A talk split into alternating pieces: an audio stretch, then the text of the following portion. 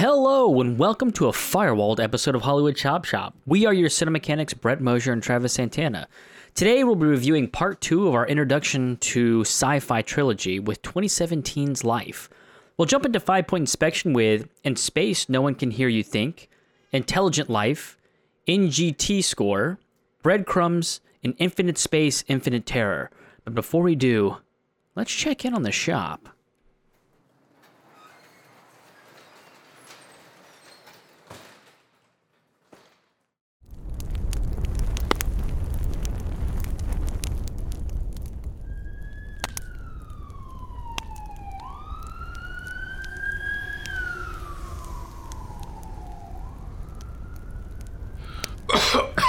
Oh, thank God, man. I, I hear the sirens. Maybe they can contain the fire and the shop won't be a total loss. Uh, you alright? I breathed in a shit ton of that smoke, but I, I think I'm okay. Did, did did you see where the fire started? No, I was uh, I was just eating my lunch and I, I started smelling smoke. Well, it uh, it could have been a lot worse, and, and and I was able to grab the work laptop at least. Son of a bitch! I left my pizza in there. I, I gotta go back in.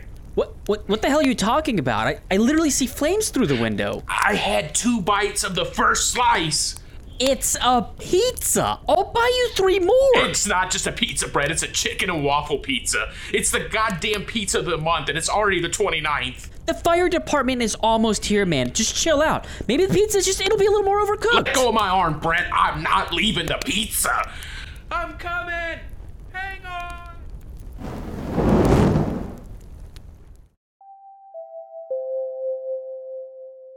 Please be advised, Hollywood Chop Shop does not condone running into burning buildings. Travis is displaying terrible judgment, just like the astronauts in life, which we'll review next.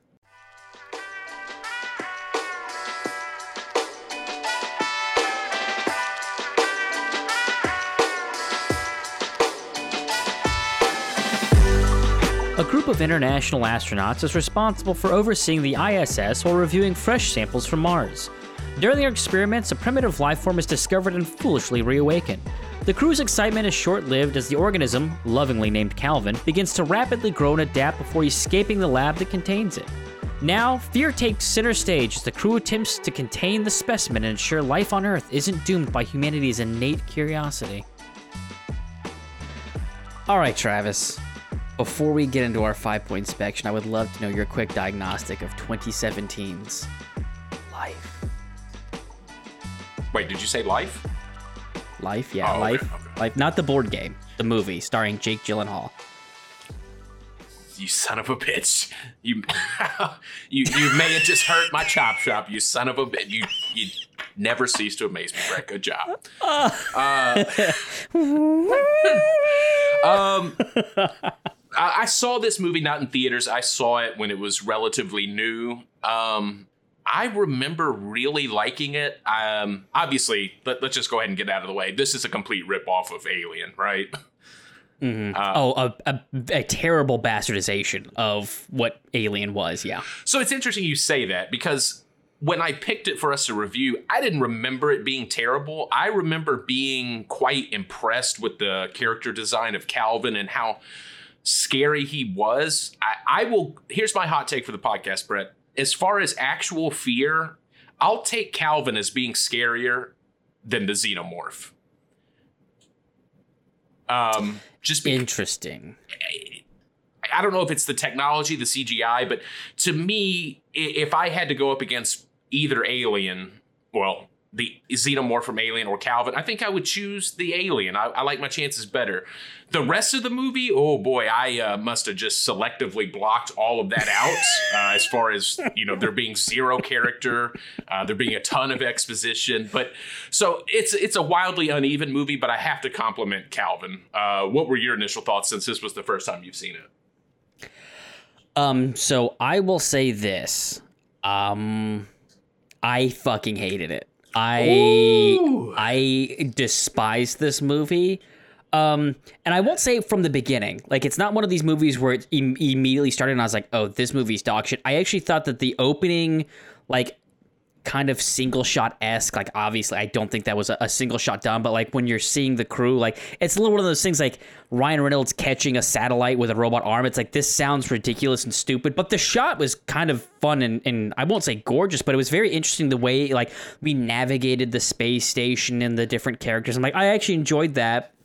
Um, I uh, one of the other things we'll get into with with breadcrumbs is I think that this film did better than I honestly think than most is actually like kind of setting stuff up and delivering it later. I think most of what it delivered was dog shit, but I will say it did a better job than most movies I can think of of actually like, oh, if we're gonna do something, there's something that happened earlier in earlier in the movie that kind of set it up or gives you a little bit of justification, even if that justification is again a hairbrained off the wall, just fucking ridiculous. Um, but uh, overall, I I didn't mind the the final form of Calvin. I thought it was interesting. I don't know if I would go so far as to say I would.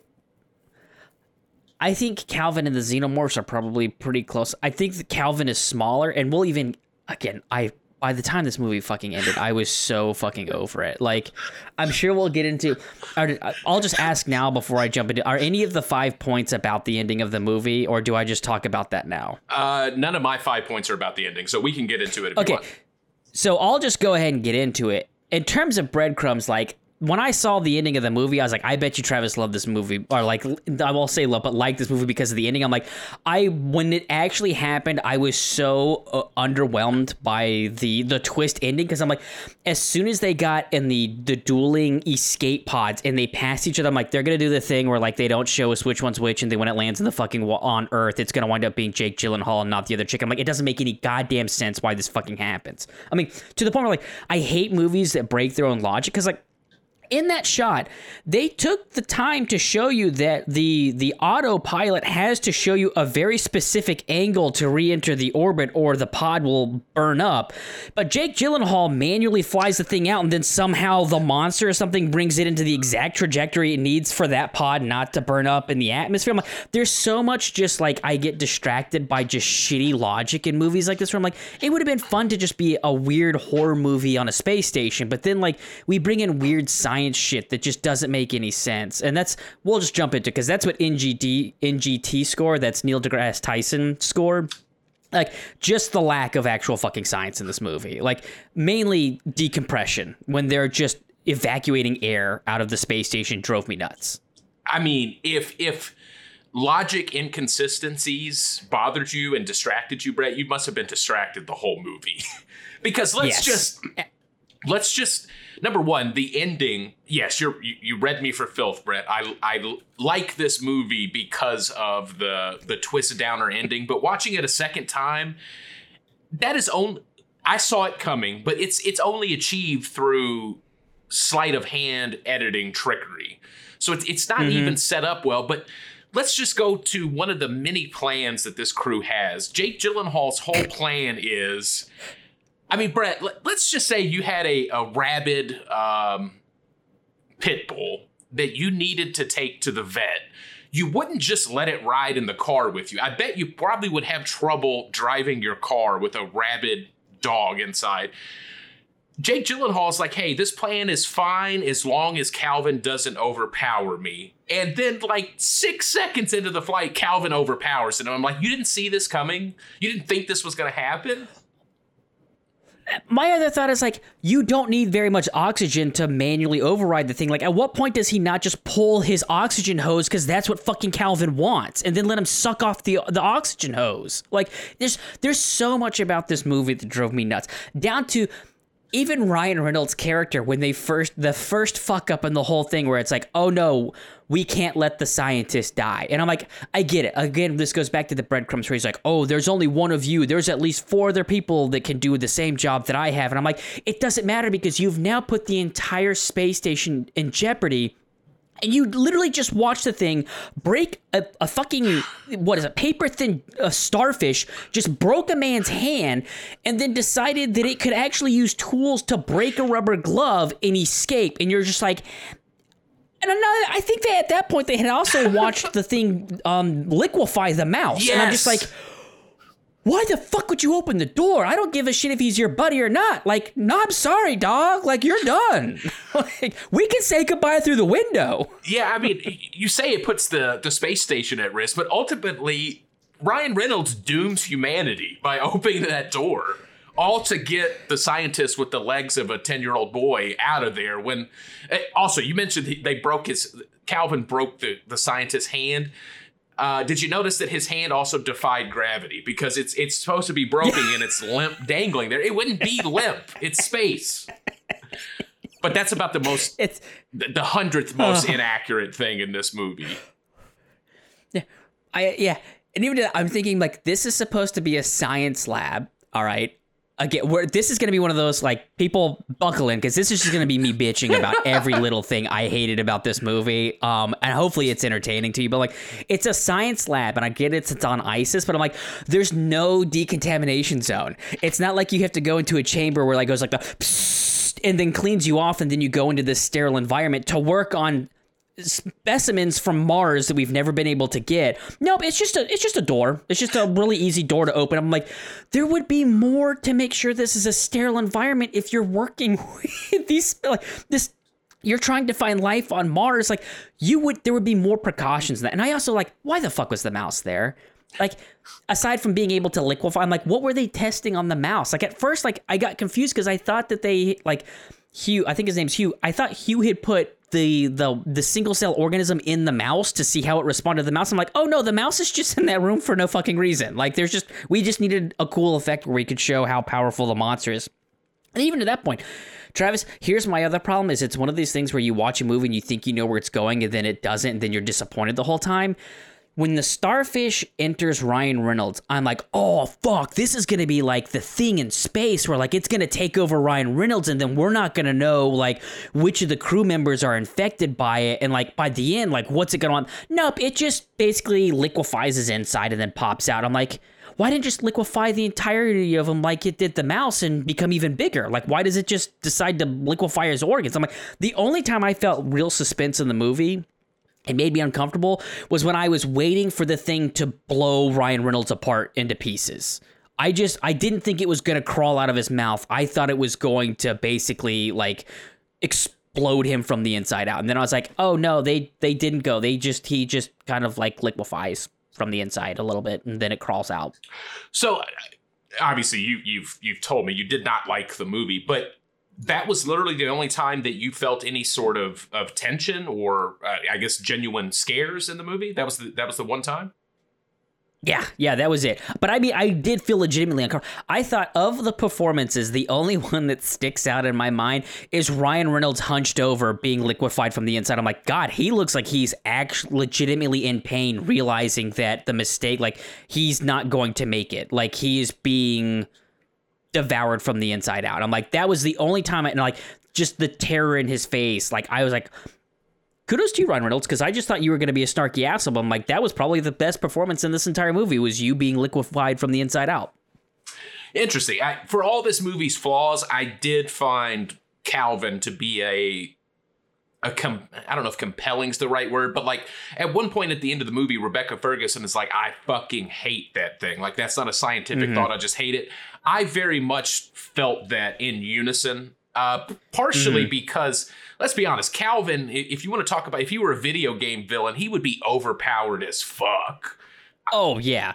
Like, and I guess maybe that's the thing is like it became a cartoon thing where like it's not you can't destroy it. And I guess again that goes back to this being a a ripoff of was it 1979 I think is when Alien came out where like the alien could not be destroyed and it wasn't until it was sucked into the vacuum of space that it was actually like defeated but I'm like to me, the true villain of this entire movie was not Calvin. It was Hugh. And I agreed with Hugh when he was like, he's just trying to survive and he's not like he has to kill us. I'm like, you're right. He's just a, a wild beast trying to survive. I don't, and I guess again that's why it goes down to I didn't find Calvin as as the villain. He's it was just a like if you released a tiger into a, a village the tiger's gonna eat people. I'm not angry at the tiger. I'm not angry at Calvin. Well, like, not only are you so, releasing a tiger, but you're electrocuting, you're torturing Calvin at the beginning of this movie, and you wonder because I'll yeah. argue, I, I'm not sure Calvin would have reacted that way had had mm-hmm. they not electrocuted.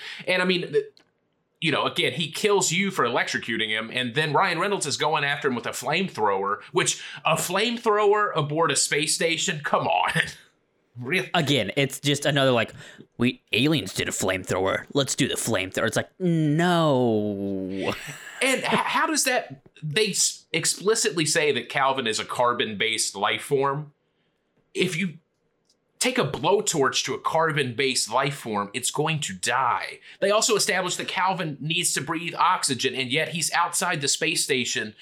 You know, again, God, it's just, too many plot holes to name. But he he manages to disable the one communication system aboard the International Space Station. But again, he's in space for long stretches of time, seemingly unaffected.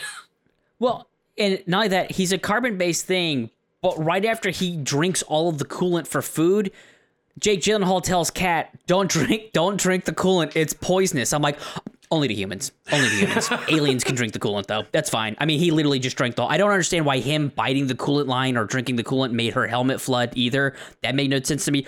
Or another just one of those decisions where I'm like. I think that's again, that's when the moment I hated the movie. If I'm complete like Ryan Reynolds pissed me off, but I'm like, okay, we're gonna do the whole buddy thing he's the compassionate one. He's you know whatever. I don't whatever. but when Kat when Kat doesn't throw herself into space to save them, that's when I'm like fuck this movie. Like that's her initial reaction as soon as the thing latched onto her would have been, guys, I'm sorry, I've got to save you all. Boop. I'm just gonna I'm just gonna jump out into space. Like at no point did you think you were gonna get back into the ship without that with that thing getting off of you. Like and then it was, then again, she's holding the door, so Jake Gyllenhaal can't open the door to let her back inside. And I'm like, just, just push off. Just you have the energy. Push off the ship. You don't need to hold the door because it'll be gone. And it goes back to why the fuck's Calvin so smart? Again, oh, he's an intelligent life form. I'm like, He's so intelligent, he knows that when she's drifting off, he needs to jump back on the ship or he's going to be lost to space, but he's not smart enough to be able to fucking undo a cap that she screwed back on to get back in the ship. He's too stupid to unscrew the cap to get back in the coolant thing, but he knows that he can get back in through all the fucking thruster valves. Like, what? Also, he's bigger than he was. He keeps growing. Those tubes aren't that big. like, there's just so much that keeps going. I'm like, I don't. This is literally like no one put any thought into this. It was like literally just want to. We want some monster movie in space, and that's as far as we're going with this. So, God, I just have. Uh, I didn't think. I didn't realize how much I wanted to nitpick this movie to death. But I um, I was watching the movie and the scene. You said her name was Kat, the Russian commander. Yeah, I had to look it up a couple times because I, I, I was like, I'm not going to be able to read this off the IMDb. So they called her Kat, though, was her nickname. Yeah, and her her character trait was she's Russian, and that's the extent of her Yeah. character. But I, I was kind of giving the movie credit when she decides to turn the thing back counterclockwise so that she can't get back on the ship, and I'm like, hey, her helmet's flooding. You could. I like that the movie is not being so overt as to say her motivation. It could be that she's disoriented. It could be that she's trying to shave, save the ship. And then, right as I had that thought, literally, uh, Miranda North's character is like, David, she doesn't want to come back in. She's choosing to save us. And I'm like, how do you fucking know that? Like, are you in her brain? Like, I don't I don't need that. Again, you just beat us over the head with everything in this movie. Uh, and then going back again to some of the stupid dialogue in this movie.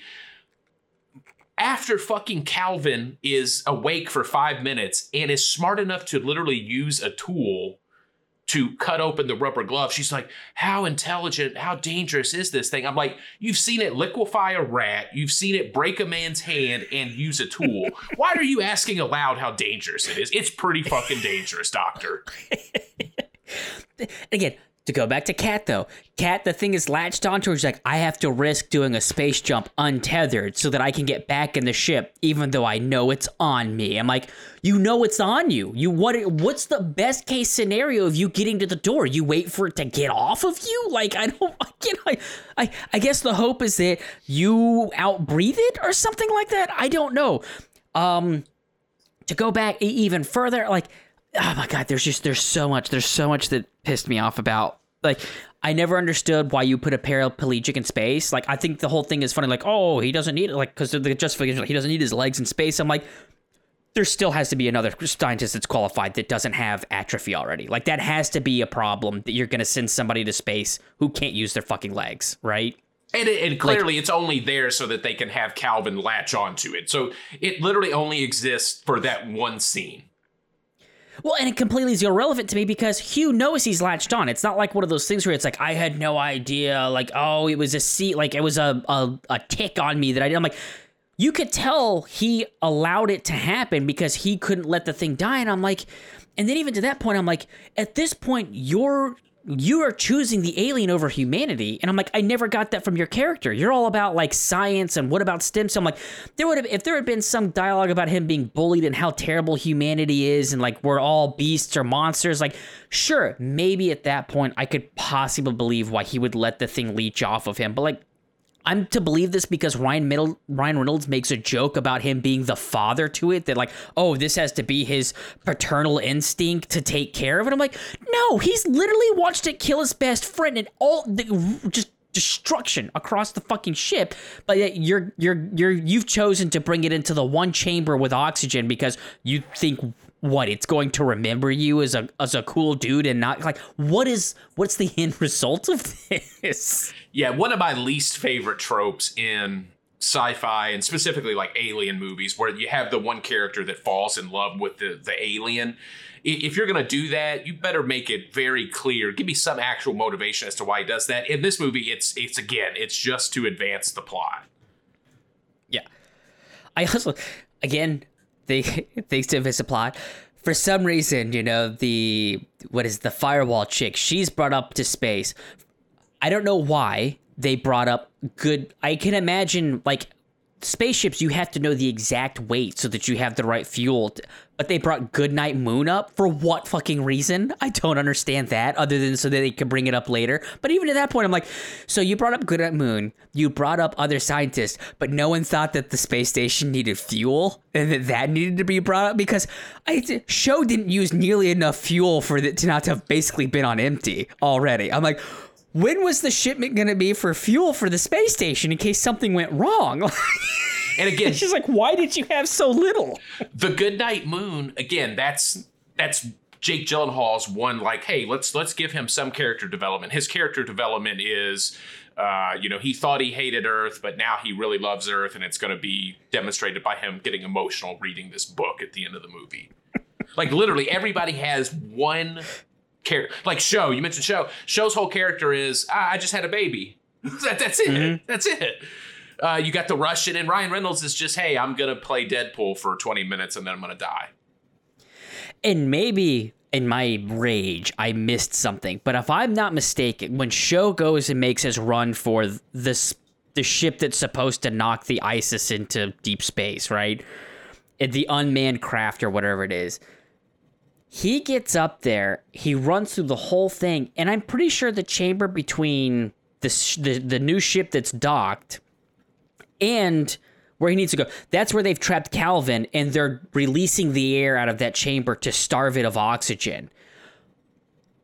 Decompression, man. Like he's not gonna just open that door and all of a sudden like go through it. Like they've decompressed that chamber. There's no like there would be so much like I'm just thinking of Interstellar.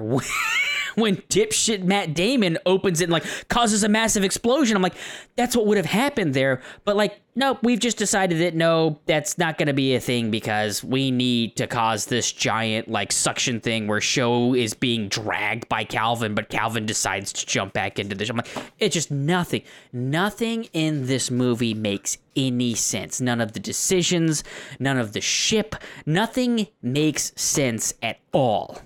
I have a question. When when Sho is in the the pod and Calvin is is testing to see if he can get inside the pod.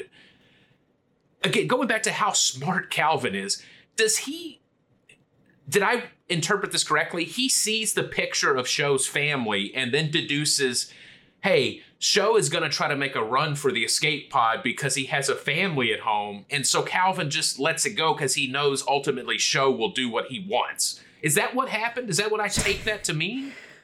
So what I took it to mean was that fucking smart ass Calvin here. Calvin knows that there's limited oxygen, so he cracks the case knowing that the ca- that the pod will run out of oxygen and Sho will have to will have to leave. Okay, so I, I Because he's either one could be right. I don't know. All I know is that it hugs it, cracks it, and then decides that it's casually going to leave after doing so. And and here's the thing, I would think it's ridiculous for him to for Calvin to be smart enough to be like, hey, this dude's got a family, he'll try to escape to go. But by the end of the movie, Calvin knows how to fly a spaceship.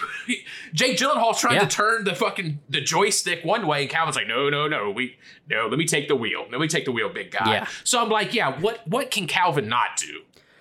Yeah, is there is there a deleted scene where we find out it's telepathic and it can not only like it can read and comprehend human minds? Because I'm like, as stupid as that would have been, at least it would have at least partially explained why Calvin knew what the fuck was going on. Yeah, I, that's a good point. I mean, with it would it would it would serve to fill in at least a few logic gaps, and you're already making the thing event invincible. Why not give him telepathy on top of it?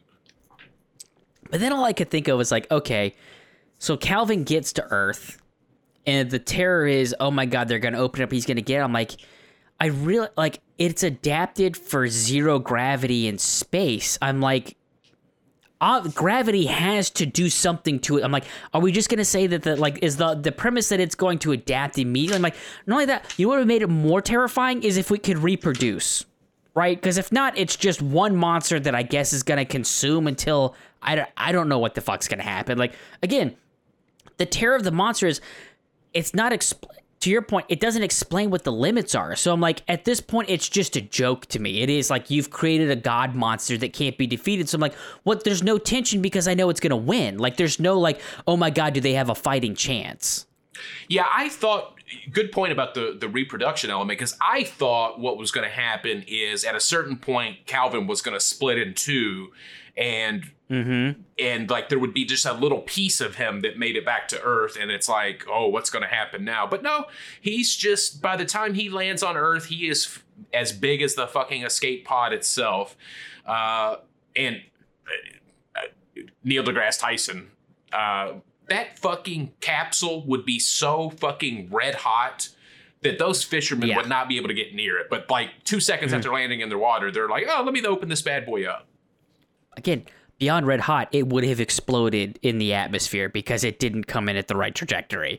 And to your point i thought the same thing. Like at a certain point we're going to see that it reproduces. That's that was my original thought they were going to do with the pods is that they were both going to get into one and we were going to realize that there were eggs or something like that and there was going to be one in both. Like oh this is where we realize like oh shit or like when she's watching jake gyllenhaal's character get into his pod she's to see another one coming like oh it was able to multiply. I'm like, no, we just decided to do the old bait and switch in space. And it's like, as soon as one of them got hit, I'm like, I looked Caitlin, who was watching with me. I'm like, get ready because Jake Gyllenhaal is to be the one that hits Earth. Like, it's that's this is already what they're doing with this. So, I, unfortunately, I think we've hit.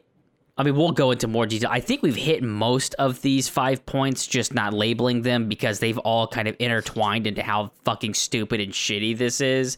And to your point, like, there's there was no real character development. I mean, like I said, I try to talk about the breadcrumbs because like we, we they try and establish that Hugh and Rory have some kind of friendship or buddy, like because they're shooting the shit, and then Rory he just wants to see his dog, so he's got to be a compassionate person because he's an animal guy, and that's what causes him to want to go in there and save Hugh. But I'm like, at any, at, I'm just astounded by how fucking stupid astronauts apparently are.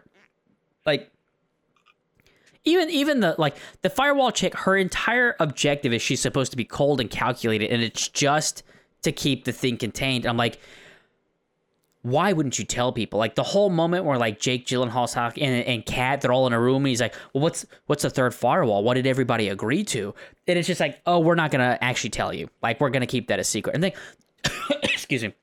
Even we're talking about a ripoff. I'm like, I think they're trying to make her to be like a strong, like female character, like she's in charge and she knows how to make the tough decisions and all that.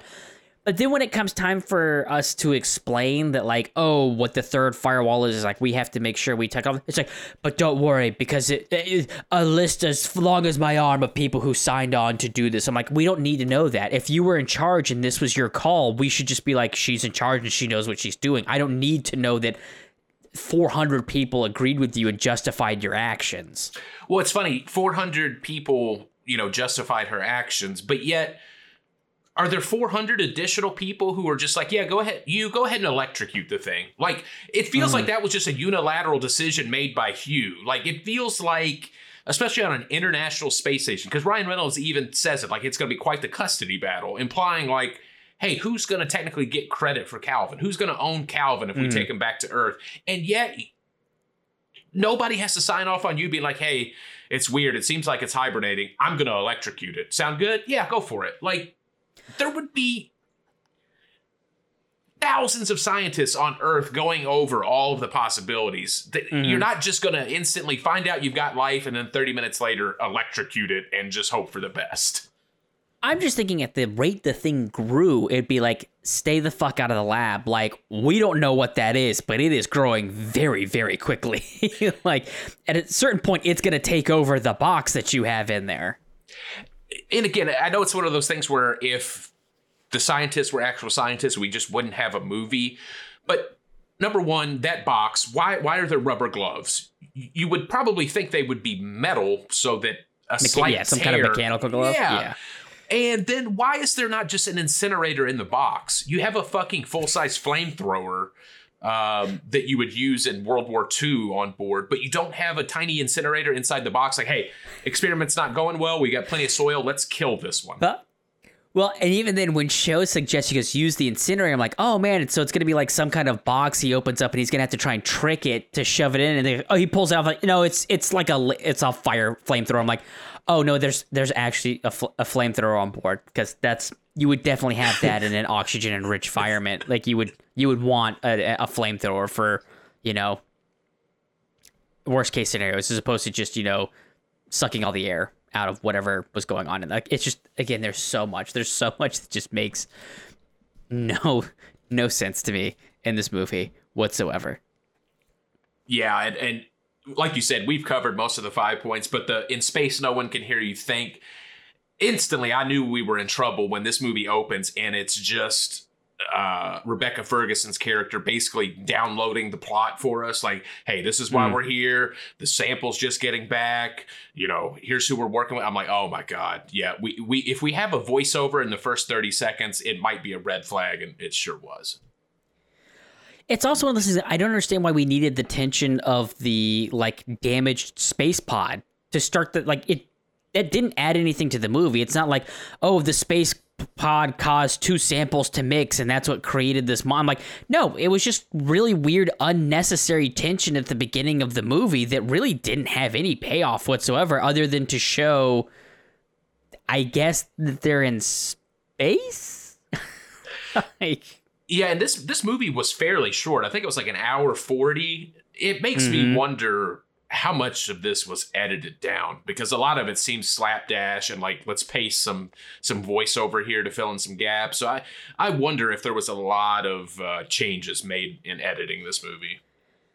I just wonder at 27 in 2017 like how did you attach Gyllenhaal and Reynolds to this movie? That's what I that what really gets me because I'm just like they had to have been bigger names at that point. Like 2017, I'm thinking had to be like when did Deadpool come out? Deadpool was in 2016. So I mean, like I don't know. I just would have thought. I realized he was probably filming this before Deadpool was released, or about the same time. I'm like, I still would have thought that Ryan Reynolds would have had more going for him than to look at the script and be like, yeah, this looks like it's going to be a lot of fun. Or the same with Jake Gyllenhaal. Like I can't believe Jake Gyllenhaal looked at it and said like, "This looks like a movie I want to be a part of." Well, it's it's funny you say that because uh, Reynolds originally signed on to be the Jake Gyllenhaal character, but he had a scheduling conflict with I believe the Hitman's bodyguard. Uh, so he had to take the smaller role, and then that's when Jake Gyllenhaal got involved.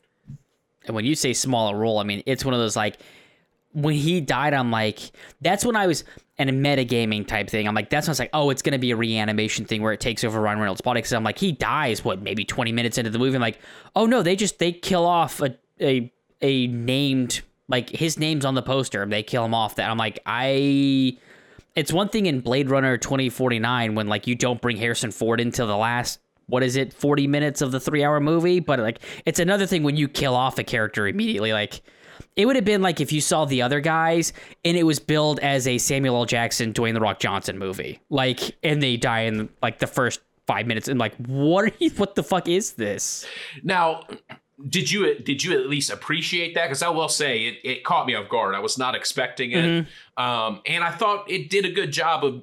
It, it gave me that feeling of well, if they're if they're going to kill Ryan Reynolds, you know, everybody's fair game, and I guess at the end of the day, everybody dies, including the population of Earth. Yeah, because uh, I mean, talk, looking at Jake Gyllenhaal, 2014 he did Nightcrawler. 2015 Accidental Law. 2015 he did Southpaw. So I, I, mean that was I'm sure Oscar bait he was going for. 2015 he did Everest. I mean he did he had done a ton of stuff. Nocturnal Animals he did in 2016, and then in 2017 he does Life, and I'm just like, this feels, and this doesn't even feel like one of those movies like oh like the hitman's bodyguard. Like it was just a fun movie to do. Like yeah i know this is gonna be bad but like or you know not not oscar worthy or anything like that but like you know at the end of the day like I, this is gonna be a movie that i enjoy making. Like this just feels like i have no idea why some of these people are in this movie. Yeah i think it, it, deceives you into thinking that it's going to be a much more prestigious, intelligent film because of the star power. Because I, I don't think Rebecca Ferguson is is on the level star wise, but she had already been in the Mission Impossible movie, I believe, by by this time. So again, three great actors mm-hmm. in basically a shitty B movie is it's kind of weird. Yeah. And it's weird watching because I mean we reviewed Dune with her in it. I'm like, it was one of those things where I'm like, good lord, like this movie actually had talent in it. It was just completely wasted on. I mean, all I can say is a sci-fi channel original level like script. Like, if you told me this is one of those like Piranha 4D or Sharknado, I'm like, yeah, this is the caliber this movie is at for me. And that's the problem is like, it's not so bad, it's enjoyable. It's just bad. Yeah, and, and I will say the one compliment outside of Calvin that I, I want to give this movie is I thought it was well shot. I, I thought it was mostly pretty mm-hmm. to look at. And the shot to be the shot of the movie, the creepiest scene is when Calvin first tries to escape from the box by just kind of floating into the glove. And you can kind of mm-hmm. see the glove expanding and it appears that a hand is in it. That was quite yep. unsettling. Um, so yeah, that's another thing. Mega star power in this movie, beautifully shot with a a dime store level script. Yeah, I just it is so weird. So weird to me how this movie got made in in its current state. Um but if you're done with 5 points, I'm done with 5 points. I mean, I don't I'm sure I could find more things to gripe and bitch about um, but at the end of the day, I th- I think I've pretty much summed up where where I was at with it. Yeah, I mean, I, I think we could we could probably do a three hour podcast just nitpicking how stupid this movie is. But yeah, I, I think we hit our main points. Well, and it's and there's weird shots in it where I thought it was trying to be artsy because like at the beginning Sho, I think its Sho is going through and it's got like the cord hanging off of him, the the tether, and I'm like, okay.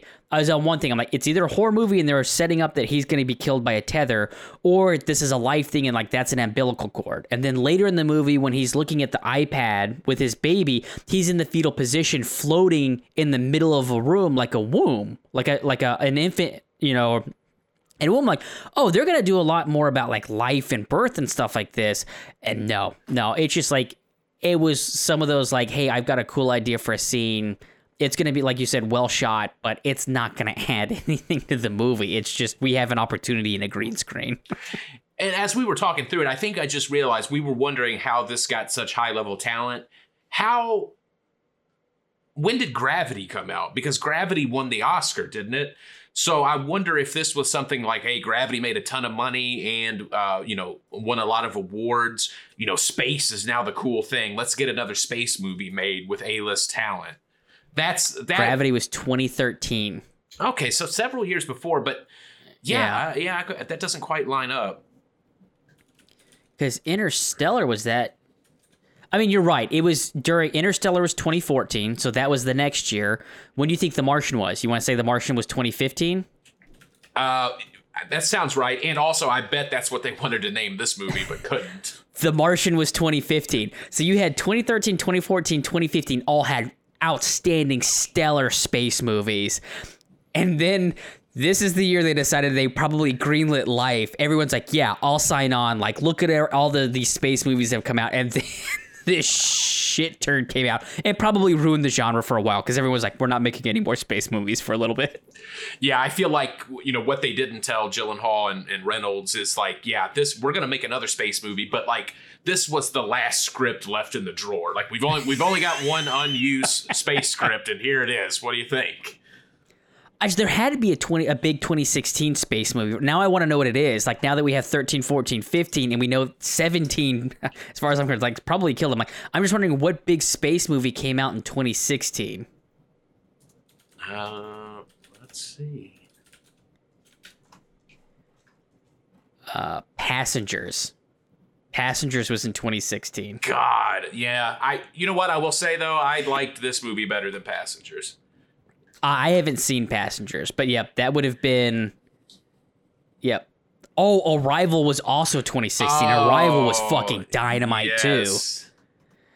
So yeah, Life was. Life basically came in, saw all of these fantastic space epics that were coming out at this time, or like movies, not even epics, because I mean, Gravity was it was just set in like again the space station type thing, like, and then came in and basically ruined it for everybody yeah, Arrival was the 31st highest grossing movie of that year. So uh, yeah. a, very much a success.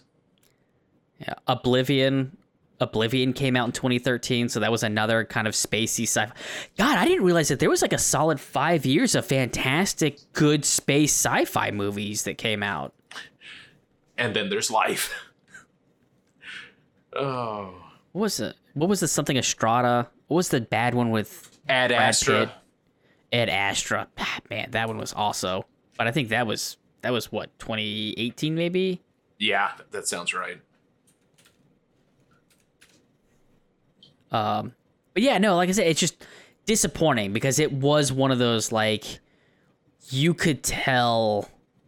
Yeah, looking at the timeline, that what they what they were trying to, I honestly just leech off of, you know I, I wonder if the pitch meeting would have been like, we want to do basically an aliens ripoff right now while space is hot, you know?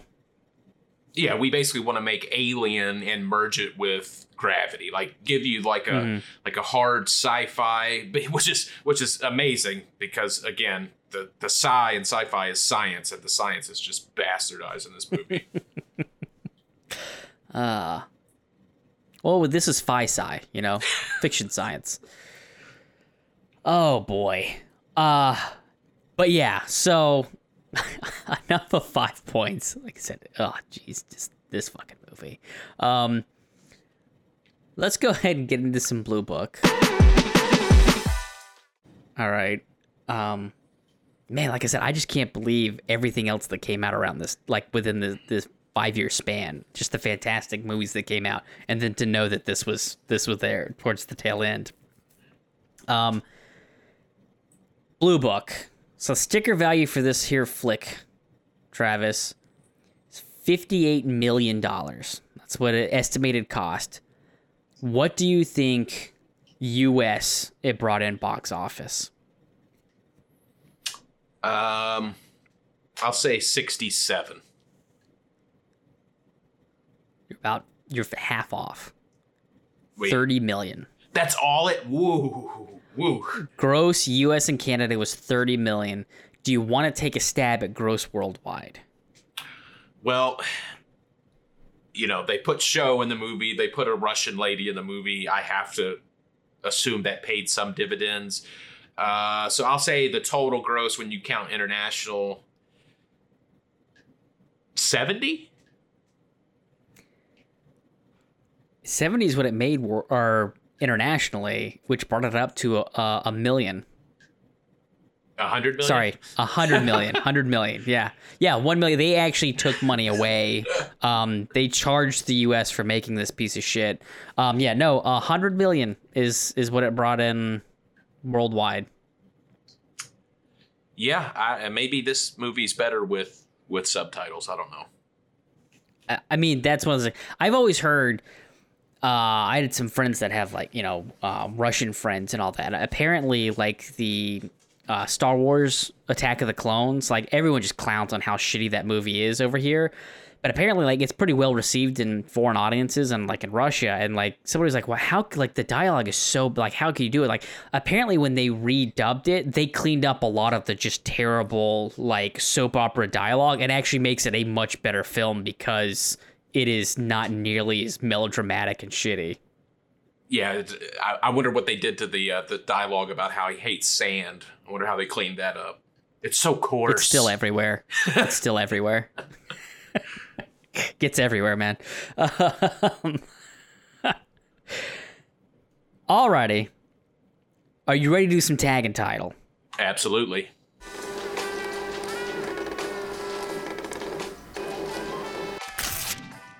Alrighty, Travis. This is a fun one. Uh, so we'll start with title.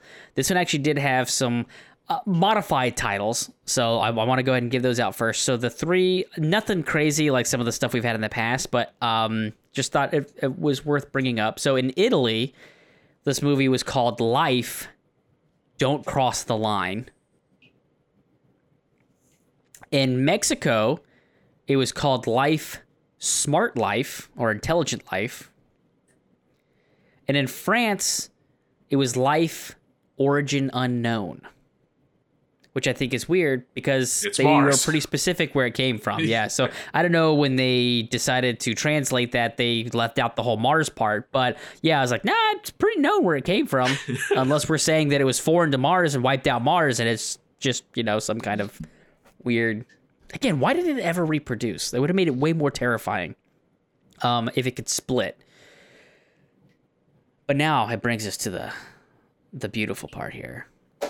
The taglines. So Travis, I'm going to give you three taglines. One tagline is an official tagline for this movie. One is a tagline for a movie I found adjacent. And one is a tagline I created myself. What I need you to do is tell me the official tagline for this movie. And don't worry, as much as I wanted to put in in space, no one can hear you scream, I thought that was a little too easy. So uh, one of probably one of the best taglines ever created, or at least most iconic, and that is for anybody who doesn't know is 1979's Alien was in space. No one can hear you scream. So here we go. Are you ready for your three taglines? I'm ready. All right. A threat so alien it can't be conceived. We were better off alone. And the future unleashed everything. Wait, what was the last one? The future unleashed everything. Uh, I have to admit, I already knew the tagline. We were better off alone is the tagline for life, or a tagline. Mm, I thought about using one of the alternate ones, but I didn't. Um. Yeah, you've really thrown me with the other two. The, I have no idea on the the future one. I, I could not even hazard a guess. I'll. It sounds too specific for you to have made it up, so I'm I'm going to say that's the tagline from something adjacent. Uh, and the first one is what you made up. Okay. Yep. Correct. So a threat so alien it can't be conceived was mine. Um, I thought I would play off of the fact that the alien did not reproduce in this movie, much like it did in Alien or Aliens. So it, it never conceives anything. Uh, the future unleashed everything was the Cloverfield paradox, Ah, which came out a year after this, which is the movie I always confuse this with. I had never seen either of them. Um, and two of the alternate ta- official taglines for this movie. So yes, the the main one was "We were better off alone," but two additional taglines were "Be careful what you search for" and "Fear life, not death." So, actually had some decent taglines for a terrible movie. Yeah. I, I was I was I think that was the part that disappointed me the most was that uh, it actually had good taglines. But I think that brings us to our chop shops. Uh, do you are did you ready to do some choppy chop? Let's do it. All right, so normally this is the part of the show where we would jump into our chop shops. Um, but after the recording, Travis so graciously informed me that I had forgotten to bring up one of our segments, uh, Time Capsule, which uh, he had done a little bit of research for. So I felt bad. I said we could re record it. He's like, nah, don't worry about it. But I decided I would put it in post but ultimately, uh, I didn't know this, but interesting thing with this film was apparently it had used a clip from one of the Spider-Man movies in every in the the, the marketing, the trailer, and there were tons of rumors going around that this movie was actually going to wind up being kind of a backdoored prequel to the announced Venom movie uh, from the Spider-Man universe, Marvel Comics. Uh, if you've seen the movie, it did not pan out that way. Um, this was a standalone movie that had absolutely nothing to do with Marvel, but nonetheless, I thought it was an interesting factoid and thought that uh, since Travis, you know, had it, we, we it belonged in the show. So that's uh that was your your time capsule for this week. But uh, now we'll go ahead and jump right into Chop Shop.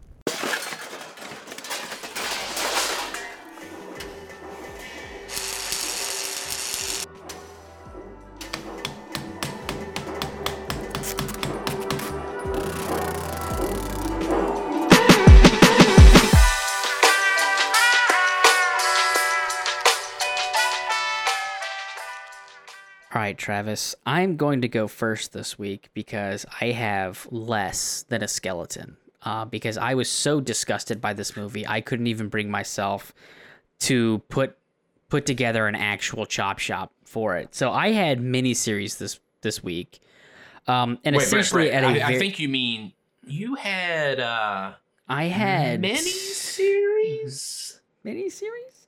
Um, so at a very high level, uh, I I kind of took some inspiration from what from a Lost, one of a series that we loved, and basically what I was going to do is each episode we would have a flashback to our characters to give them a little bit more, uh, make them a little bit more fleshed out and interesting, so that when they ultimately die, we might feel something for them.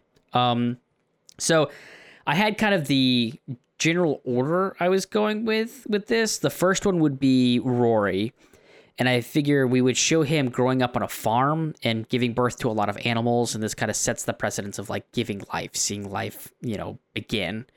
Uh, our next episode would focus on Kat. and maybe hers would be more about growing up, maybe a former lover she reminisces about, maybe in her mid 20s or something like that. Uh, You know, this is her living her life. Our next episode would be about David being a soldier on the battlef- battlefield and just constantly seeing death, right? So they they have our, you know, basic birth, life, death cycle of, of humanity, of, of, of organisms, right? And then after that, we would break into the next three characters, and you would have Sho. And Sho, we would find out that they had to use in vitro, and they basically had to engineer life, right? They, you know, him and his wife couldn't naturally get pregnant, so kind of showing how hu- how humanity has kind of started to alter life and change it, um, you know, for, for the better. Hugh would be our next episode, and he would be we would see more maybe about him being bullied or something like that. Uh, but ultimately, he would be more about the stem cells, and it would be more about altering life. All right, so this is where again humanity is starting to get more involved, and now they're actually manipulating what life is. And then Miranda North who was our firewall specialist, would ultimately end the series. And hers would be I don't know if she would be some kind of scientist or maybe she was on some kind of uh, government board about like basically children like stipends to you to have children, kind of like what happened in China in like the 90s and stuff like that. But ultimately, hers would be about just blatantly preventing life from happening altogether. Um, and that's how we would end the whole series. But like I said, very skeleton. I did not put a ton of thought into that because, like I said, I was just I could not get over how much I was unhappy about watching this movie. I, d- I do like the the premise of like exploring all the the, the ways humans kind of interact with life. So I, I, thought that was a good touch, even if you did kind of just go high level. Um, mm-hmm. It's funny, because, and then ultimately, of, of course, be murdered by the alien in their episode. So, um, yeah, I too. This movie just didn't give you a lot to go off of. Um, so mine's a little more detailed, but it's a uh, well, it'll be very evident at what I did once I get into it. So I got, uh, I believe I got comedy. I think it was comedy. Yeah, yeah, comedy. Okay. Let me just look at my notes here. Real, yeah, and it looks like it was comedy. All right. So, um, I, I also like that you fleshed out the human characters because I'm going to flesh out Calvin a little bit more. uh, Calvin Calamari is a lazy recent high school graduate on his home planet. Uh, we're not going to have his home planet be Mars, uh, so we're going to go more with the origin unknown. So it's just an unnamed planet. Um, it's summer and Calvin has no plans of attending college. He earns money making working as a dishwasher at Ponderosa, where his friend Brad is manager. Every night after close, Calvin, Brad, and several other coworkers wreak havoc on the restaurant, regularly stealing shopping carts from another store in the strip mall area and pulling them alongside cars and crashing them into curbs. Uh, the group also breaks into a movie theater in the strip mall, stealing posters and standees. Uh, one night after work, the group get high on air dusters and take the uneaten biscuits from the buffet and soak them in dishwater, load them into a bucket. They go to the roof of the Ponderosa and chuck the biscuits at semis driving on a nearby interstate. One of the biscuits hits the windshield of a semi, causing an accident where thankfully no one is seriously injured. The group is fired and uh, arrested, but later released. Calvin's parents are disgusted by the direction his life has taken and tell him he must attend college. They pull some strings and get him enrolled in Coolidge University in the fall. I am picturing Calvin from the movie too, like with the tentacles and like him and all, like it's not Calvin hasn't become a human in your movie. It's still the Calvin Correct. from life. Yes, yeah. Yeah. Um, at the university, Calvin befriends Vance, a popular senior at the school. Vance takes Calvin under his wing, and Calvin's newfound popularity uh, angers Rory Adams, captain of the water polo team and member of Lambda Omega Omega. Rory arranges to sabotage Vance's latest party by smuggling underage children and getting them drunk and then calling campus police uh, to the scene. As a result, Calvin and Vance are both expelled from the university.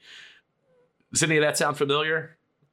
Hmm, not at all, Travis. No, this sounds incredibly original. Yeah, no, keep going. Uh, so Vance uses a family connection to get both he and Calvin a job at a software company.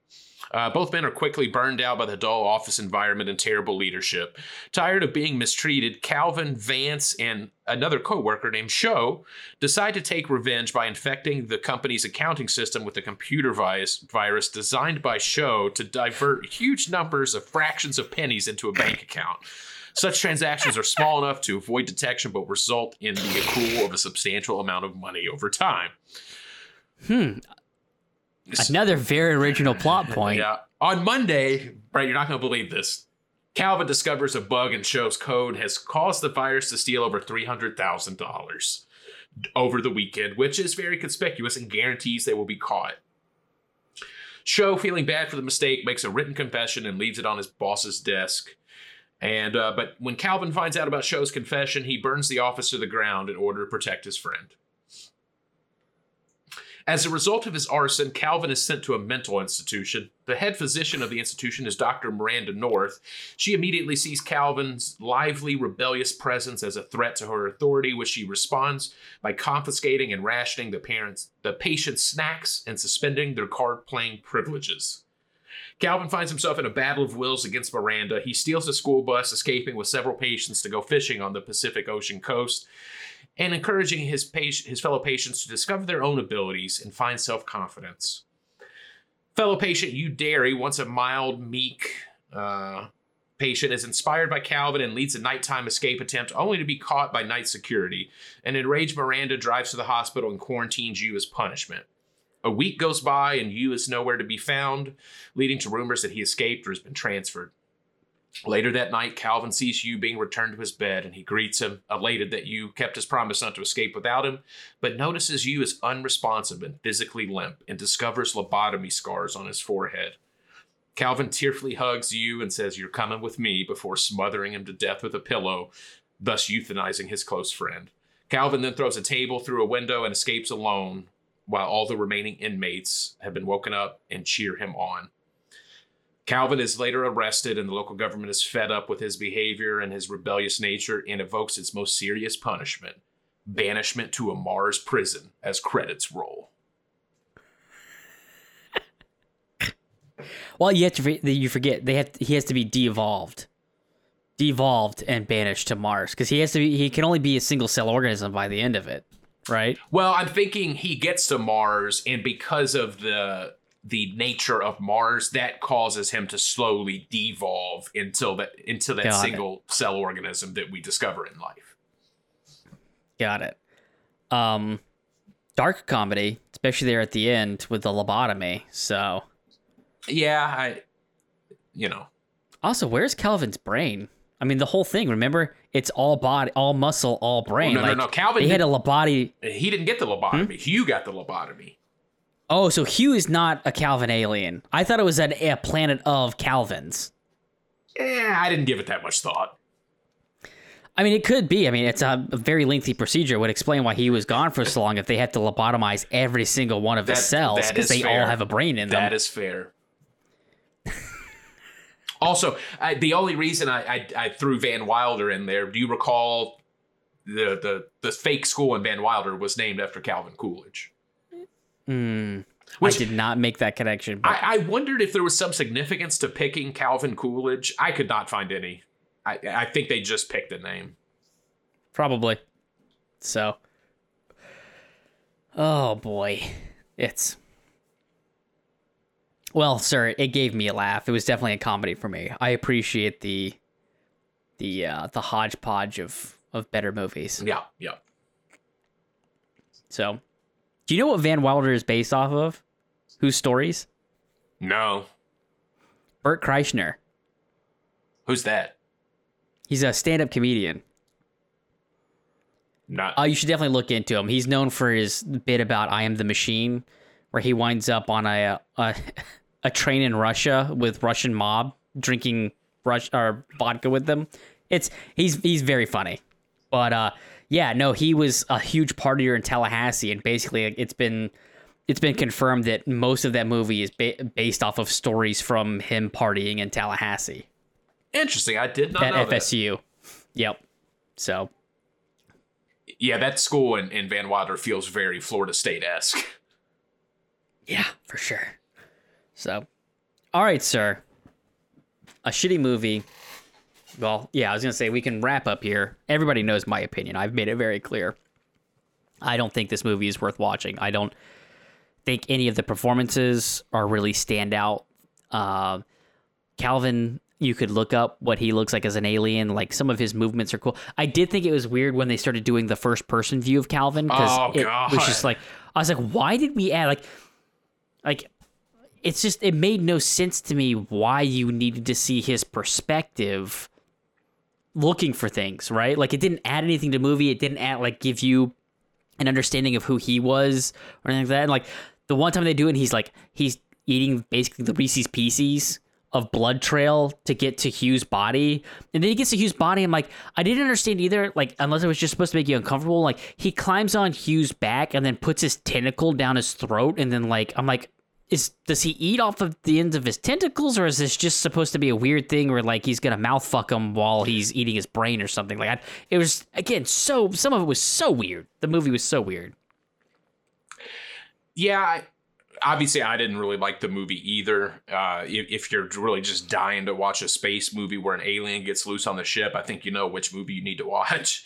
Uh, Yeah. The only thing I'll disagree with you on is well, first of all, I agree. Calvin is by far the best part of the movie. He's a genuinely scary creature and a pretty original creature. Uh, and the movie's well shot. So those are my two compliments. The thing I'll disagree with you on is I think this movie it borders on being so bad it's at least fun to tear apart. Um, so yeah, if you if you want to get with a group of people and and you're all sci-fi fans and you just want to rip something apart, I would say you might enjoy watching this, but that would be the only circumstance.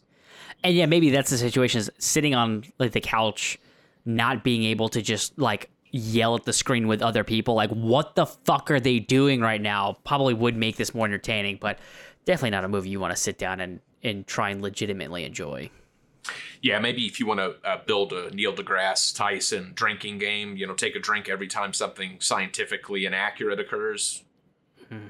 You know, maybe you could have fun with that, but yeah, again, that's about it. You definitely wouldn't get to the end of the movie, so I'll tell you that right now. Alrighty, well, I think that concludes part two of our introduction to sci-fi trilogy. And when we say introduction to sci-fi, we don't mean these are good movies to introduce you to sci-fi. This is we're using this as an opportunity to introduce the sci-fi category into potential chop shops of the future. I realize afterward maybe was not the best naming of this because Lord knows I don't want people thinking that this is this is an entry into the the genre of sci-fi. Um, but next week we'll wrap up the trilogy with I think is 2000, 2001, 2002, somewhere around there. Uh, Equilibrium, starring Christian Bale, and I think Sean Bean is in that movie as well. Yeah, Taye Diggs. Yep, Taye Diggs. So, yep. Hopefully, we'll see you back next week where we review that Matrix ripoff. Um, After we just got done reviewing that Alien ripoff. Mm-hmm. When did we start this trilogy? At least Brazil was original. Yeah, so. I didn't enjoy it, but it was original. Mm-hmm. So, all right. Well, thanks again for joining us, and hopefully we'll see you next week. Bye. Insert quippy Ryan Reynolds line here. Oh, I thought you were going to do something about air. Bye. Good night, moon. Good night, cow jumping over the moon. Good night. Nobody.